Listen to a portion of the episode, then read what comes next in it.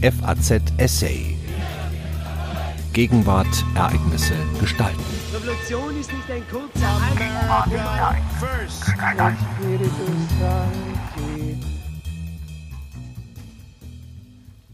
Minderheitsregierung? Warum eigentlich nicht? Minderheitsregierungen gelten in Deutschland als unerwünschte Abweichung von einem als gut empfundenen Normalzustand, bestenfalls als notwendiges Übel. Aber in Zeiten parteipolitischer Umbrüche gilt es, die Chancen und die Risiken solcher Konstellationen neu abzuwägen. Ein Essay von Professor Doktor Werner Patzelt. Angesichts der Ungewissheit des Schicksals der Großen Koalition in Berlin, spätestens aber seit der Landtagswahl in Thüringen, gibt es sie jetzt doch. Eine politische Diskussion über Minderheitsregierungen. Das sind Regierungen, in denen eine verlässliche Mehrheit im Parlament fehlt. Sie entstehen, wenn weder eine Partei die Mehrheit der Mandate errungen hat, noch eine Koalition mit Parlamentsmehrheit gebildet werden kann. Zu Minderheitsregierungen kommt es am ehesten in Vielparteiensystemen bzw. dann, wenn es aus programmatischen oder persönlichen Gründen nicht möglich ist, eine Mehrheit der Abgeordneten für ein Regierungsbündnis zu gewinnen. Diese Konstellationen sind auch hierzulande nicht mehr undenkbar. Der erste Grund dafür ist die Ablösung des früheren zweieinhalb Parteiensystems, Union gegen S P D, F D P als Zünglein an der Waage, durch das jetzige Sechsparteiensystem von Linkspartei, S P D, Grünen, F D P, Union und A f D. Hinzu kommt zweitens eine innenpolitische Polarisierung, in deren Folge Koalitionen mit der parlamentarisch stark gewordenen A f D auf absehbare Zeit unmöglich sind. Deshalb müssen entweder Bündnisse vom Typ Wir alle gegen die A f D geschlossen werden, notfalls quer über bislang gegnerische Lager hinweg, wie in Sachsen-Anhalt, Brandenburg und wohl auch bald in Sachsen. Oder man versucht es mit einer Minderheitsregierung. Verfassungsrechtlich steht einer solchen Regelung in vielen Bundesländern wenig entgegen. In einem dritten Wahlgang reicht dem vom Parlament zu bestellenden Regierungschef die einfache Mehrheit der abgegebenen Stimmen. So ist es auch im Bund. Nur kann der Bundespräsident dort, alternativ zur Einsetzung einer Minderheitsregierung, den zur Mehrheitsbildung unfähigen Bundestag auflösen, also der Wählerschaft eine politische Richtungsentscheidung zuweisen. Doch auch im Bund entsteht eine Minderheitsregierung stets dann, wenn eine Koalition zerbricht und der Kanzler bis auf Weiteres im Amt bleibt. Gegen seinen Willen kann er nämlich nur durch ein konstruktives Misstrauensvotum abgelöst werden, also durch eine neue Mehrheitsregierung. Deutsche Spitzenpolitiker mögen Minderheitsregierungen nicht. Denn diese können nicht im üblichen wechselseitigen Einvernehmen von Regierungs-, Fraktions- und Parteichefs geleitet werden. Ohne das den Koalitionsregierungen leicht verständlich zu machen, der Erfordernis von Fraktionsdisziplin, sind nämlich Parlamentarier ohne Spitzenpositionen nicht länger einfaches Fußvolk, das von seinen Offizieren auf Linie gehalten wird. Vielmehr ist im Fall von Minderheitsregierungen mit Eigensinn und Machtproben solcher Abgeordneter zu rechnen, auf die es zur Bildung einer Mehrheit aktuell ankommt.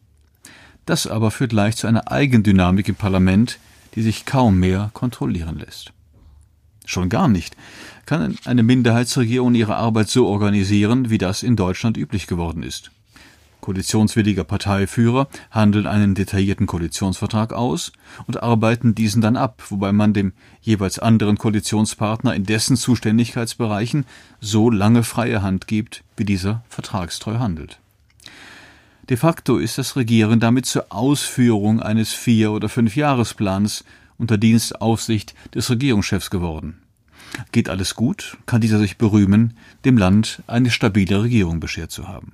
Doch schwierig wird es, wenn die vereinbarte Agenda nicht länger zu dem passt, was veränderte Umstände verlangen oder was einem Großteil der Bürgerschaft einleuchten will. Dann entstehen von unten her Politikerverdrossenheit, Populismus und Protestparteien. Von oben her fragt man sich alsbald, ob die den Koalitionsvertrag tragenden Gemeinsamkeiten wohl noch reichen oder ob man nicht in einem anderen Bündnis politisch mehr profitierte, beziehungsweise nach dem Bruch der Koalition von einer zeitweiligen Minderheitsregierung. So sind auch in der Bundesrepublik Deutschland schon mehrfach Minderheitsregierungen entstanden. Die Erblasten ihrer Vorgänger, die das Ende der Weimarer Republik besiegelten, mussten da nicht schrecken. Präsidialkabinette können in der Bundesrepublik Deutschland gar nicht entstehen, weil es auf Landesebene keine Staatsoberhäupter gibt und weil im Bund der Präsident keinerlei Machtmöglichkeiten besitzt, um eine fehlende Parlamentsmehrheit durch eigene Notverordnungen zu ersetzen. Das politische Spiel läuft deshalb nach anderen Regeln als denen der parlamentarisch-präsidentiellen Mischverfassung von neunzehnhundertneunzehn. Im Bund gab es bisher zweimal Minderheitsregierungen und das beide Male für eine Übergangszeit. Die erste bestand vom achtundzwanzigsten Oktober bis zum ersten Dezember neunzehnhundertsechsundsechzig, nachdem die F D P ihre Koalition mit der Union verlassen hatte. Es folgte die erste und eigentliche große Koalition von C D U, C S U und S P D. Die zweite Minderheitsregierung amtierte zwischen dem siebzehnten September und dem ersten Oktober neunzehnhundertzweiundachtzig. Diesmal hatte die F D P die Koalition mit der S P D aufgekündigt. Es folgten sechzehn Jahre, in denen Union und F D P gemeinsam regierten. Noch öfter gab es in den Ländern Minderheitsregierungen der Art, dass sie sich parlamentarischen oder parteipolitischen Krisen verdankten. In Berlin neunzehnhundertneunzig einundneunzig und zweitausend zweitausendeins, in Brandenburg neunzehnhundertvierundneunzig, in Hamburg neunzehnhundertzweiundachtzig sechsundachtzig siebenundachtzig sowie zweitausendzehn zweitausendelf, in Niedersachsen neunzehnhundertfünfzig einundfünfzig sechsundsiebzig siebenundsiebzig neunundachtzig neunzig und kurzfristig zweitausendsiebzehn, in Nordrhein-Westfalen neunzehnhundertfünfzig sowie im Saarland zweitausendzwölf. Lehrreicher sind die längerfristig angelegten Minderheitsregierungen in den Ländern. In Berlin amtierte zwischen neunzehnhunderteinundachtzig und neunzehnhundertdreiundachtzig nach Abwahl der dortigen sozialliberalen Koalition ein C D U-Minderheitssenat unter Richard von Weizsäcker. Er wurde später durch eine Koalition von C D U und F D P zur Mehrheitsregierung. In Hessen gab es eine S P D-geführte Minderheitsregierung unter Holger Börner. neunzehnhundertzweiundachtzig hatte die F D P die sozialliberale Koalition verlassen. Die Landtagswahl von neunzehnhundertdreiundachtzig ergab keine neue Regierungsmehrheit. Erst neunzehnhundertfünfundachtzig kam dieser Zustand an sein Ende. Erstmals fanden S P D und Grüne an einem Kabinettstisch zusammen. In Nordrhein-Westfalen gab es zwischen zweitausendzehn und zweitausendzwölf nach einer Landtagswahl eine Minderheitsregierung von S P D und Grünen. Wegen des Nichtzustandekommens eines Haushaltsgesetzes wurde der Landtag vorzeitig aufgelöst. Aus der Neuwahl gingen S P D und Grüne als Sieger hervor. Im Saarland brachte die Wahl von neunzehnhundertfünfundsiebzig ein Patt zwischen C D U und S P D hervor.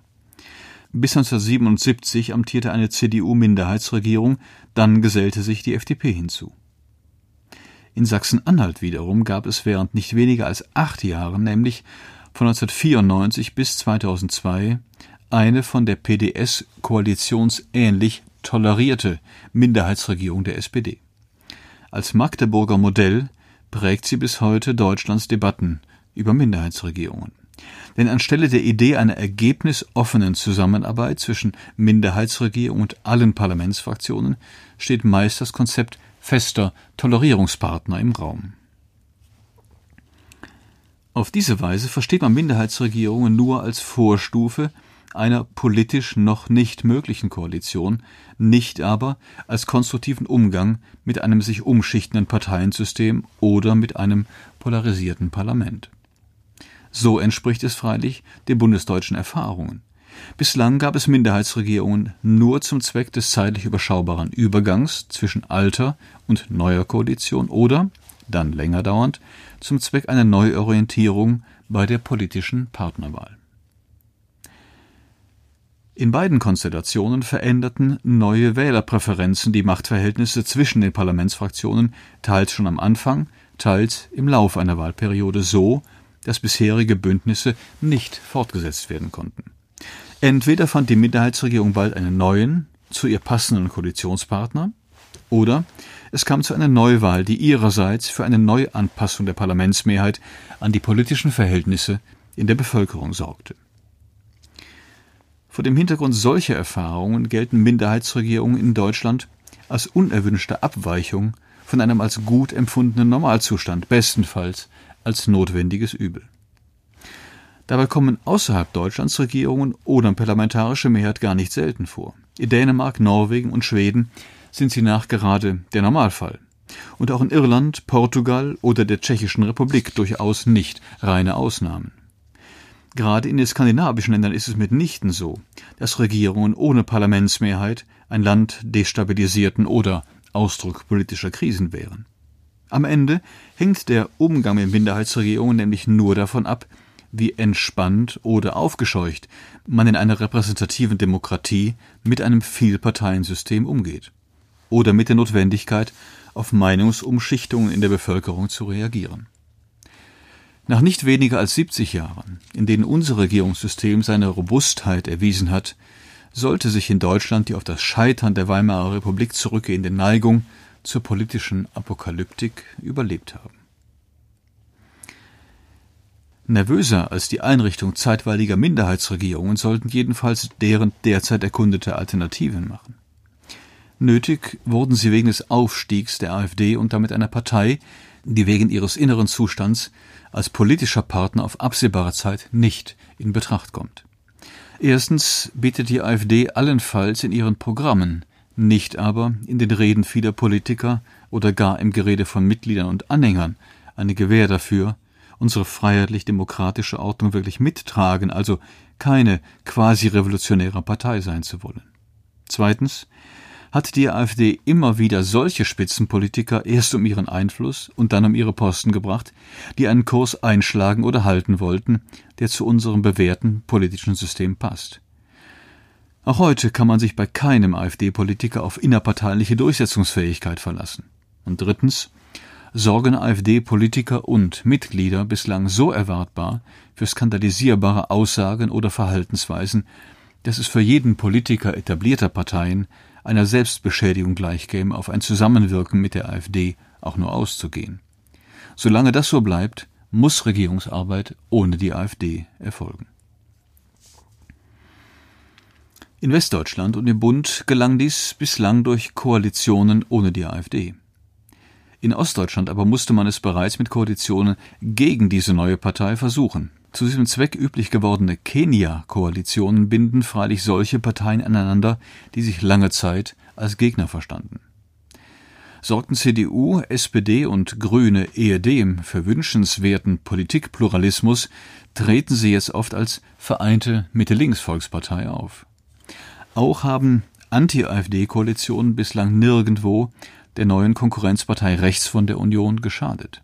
Im Gegenteil, nutzte es der AfD, dass sie sich als Alternative zu Blockparteien darstellen konnte. Dadurch zog sie von der Union immer mehr Wähler ab, die sich nicht als mittig oder als links verstehen, sondern rechts verorten. Die wollen nämlich nicht länger für eine C D U stimmen, welche bloß noch eine Partei der Mitte mit Dauerpräferenz für Mitte-Links-Bündnisse sein will. Und keinen guten Grund gibt es für Erwartungen dahingehend, diese Zusammenhänge würden bald verschwinden. In Thüringen wiederum ist auch keine Anti-AfD-Koalition mehr möglich, sofern die C D U nicht mit der Linken zusammengeht.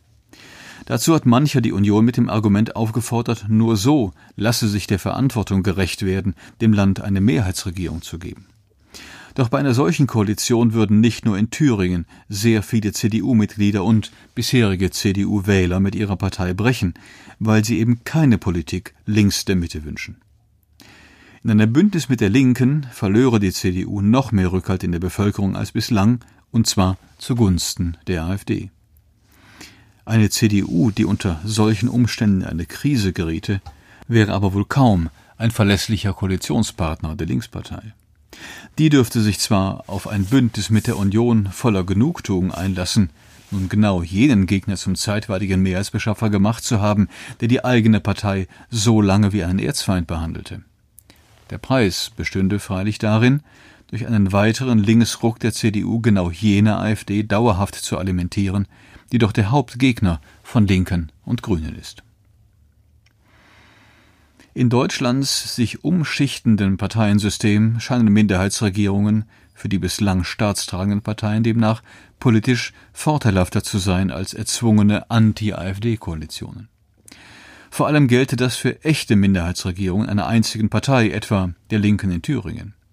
Dann nämlich könnte die Regierungspartei ein klares Politikangebot unterbreiten, es personell unterlegen und es, soweit keine neuen Gesetze bedürfend, durch tatkräftige Verwaltungsführung auch verwirklichen. Wann immer Gesetzgebungstätigkeit erforderlich wäre, käme es natürlich zum Geben und Nehmen zwischen Minderheitsregierung und fallweise kooperierenden Parlamentsfraktionen. Dessen Erträge wären dann öffentlich zurechnenbar, könnten also zum Gegenstand eines kommenden Wahlkampfs werden. Eine Minderheitsregierung einer Koalition, wie sie in Thüringen von Linkspartei, S P D und Grünen erwogen wird, setzt ganz auf die Hoffnung, im Zuge eines parlamentarischen Kuhhandels könne man fallweise jene Abgeordneten, die für eine Gesetzgebungsmehrheit noch fehlen, persönlich und eher leicht aus den Reihen der Opposition an die Seite der Regierung ziehen. Das freilich steigerte das politische Gewicht jedes einzelnen zu gewinnenden Abgeordneten und somit das Risiko, durch Eingehen auf dessen Sonderwünsche die Spannungen im minoritären Regierungsbündnis zu verschärfen. Umgekehrt wäre eine Minderheitsregierung mit festen Tolerierungspartnern, wie einst im Magdeburger Modell, nur eine Vorübung für künftiges Koalieren und entließe den Tolerierungspartner trotz großen politischen Einflusses aus der öffentlich einforderbaren Verantwortung.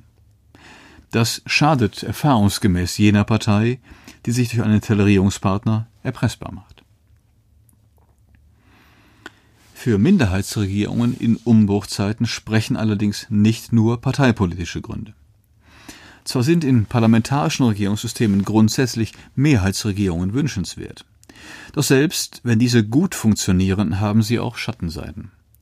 Zum eigentlichen Machtzentrum wird nämlich in einer Koalitionsregierung mit Parlamentsmehrheit ein kleiner Kreis aus dem Regierungschef, den aktuell wichtigsten Ministern, den Vorsitzenden der Koalitionsfraktionen und den Chefs der regierungsunterstützenden Parteien, falls diese nicht ohnehin eines der genannten Ämter ausüben. So war es beispielsweise zwischen zweitausenddreizehn und zweitausendsiebzehn im Bund, als es zur Kernaufgabe der Fraktionsvorsitzenden der Großen Koalition wurde, Beschlüsse solcher Runden parlamentarisch umzusetzen. Bei übergroßen Mehrheiten wird dann ein Großteil der regierungstragenden Abgeordneten zum Zuschauer, weil es, das Normalmaß an Fraktionsdisziplin vorausgesetzt, auf die eigene Stimme gar nicht mehr ankommt. Oppositionsabgeordnete finden sich von realer Willensbildung und Entscheidungsfindung sogar völlig ausgeschlossen, falls nicht die Opposition einer zweiten, an der Gesetzgebung zwingend beteiligten Parlamentskammer über eine Mehrheit verfügt. Eine solche Institution aber gibt es in Deutschland nur im Bund. Das ist der Bundesrat. Nach Machtwechseln im Bundestag findet sich in ihm aufgrund von Landtagswahlen, die ihrerseits oft von der Bundespolitik überschattet werden, bald schon eine Mehrheit der zur Bundesregierung oppositionellen Parteien. Also haben wir auf Bundesebene, auf vielen Politikfeldern, die der Gesetzgebung von Bundestag und Bundesrat bedürfen, eine faktische Minderheitsregierung, auch wenn sie von der Öffentlichkeit als solche nicht wahrgenommen wird. Hingegen gibt es in den Ländern keine zweiten Kammern. Also kann eine Mehrheitsregierung die Landtagsopposition dort ganz machtlos halten und ebenso die meisten in Fraktionsdisziplin eingebundenen Koalitionsabgeordneten. Beides aber bringt den Landesparlamentarismus um Substanz und Gewicht.